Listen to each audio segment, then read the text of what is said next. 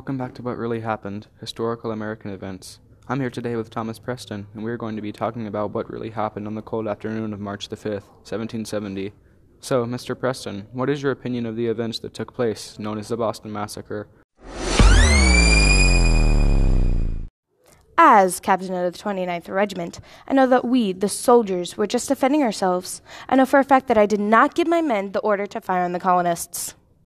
I heard that the colonists were unarmed and you were attacking them. Is this true? No, it is not true. The colonists were armed and attacked us first.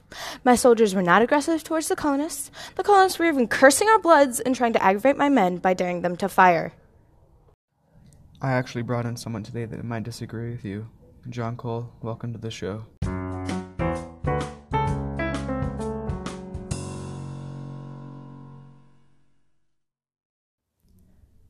Hello, and thank you for inviting me.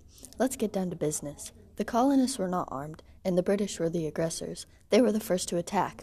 The soldiers came at the colonists, struck them with their weapons, and fired at them. So the colonists defended themselves. They started throwing snowballs while the redcoats were shooting the people dead. The colonists were purely defending themselves. Nothing more, nothing less. So we can agree that the soldiers did have weapons and the colonists did fight back? Or started it. Oh, hogwash. The colonists most certainly did not start this squabble. The soldiers were told to fire. Preston won't tell you this, but I sure will. Says you! The colonists were taunting my men. You misheard the origins of the call, Mr. Cole. I understand that the word fire was said, but isn't it possible that the colonists were yelling fire? The British could have easily been confused by all the voices. Could possibly be true. But I heard Captain Preston say that the colonists deserved it. How are you going to challenge that? I said no such thing. What witnesses are there to this event? Okay, okay, let's tone it down a little bit. Weren't the colonists cursing their blood? That might be a reason they would have deserved it. I've brought someone else in today who might shed a little bit more light on the situation. Oi, James Woodall saw all of it happen with me own two eyes. One of the colonists snuck behind the British just to see the wood fire, willing to sacrifice his own people just to make the British look bad. Well, I. I heard him. The colonists are innocent. Are you sure it wasn't just another one of the blunderbuss colonists? I was standing in front of my soldiers too. Why in the world would I give them the order to fire if I was in their way? I mean, I don't know. Maybe you are right. I guess. But that doesn't make the colonists guilty.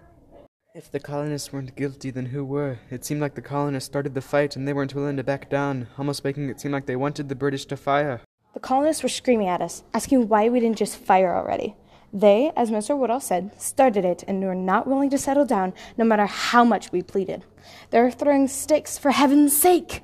One even hit my soldier, which caused him to fire. This doesn't seem like a very fair argument to me. Did the Boston Massacre seem fair to you? Colonists surrounded the British, forcing them to fire, and then they have to suffer because of it? No, I guess not. Okay, let's dial things down a bit. We're almost out of time here. I thank you for joining us today and trying to find out who is to blame. And I think we all can agree who. Yeah, the colonists! Thanks for the invitation from all of us. Well, I thank you all and have a good rest of your morning.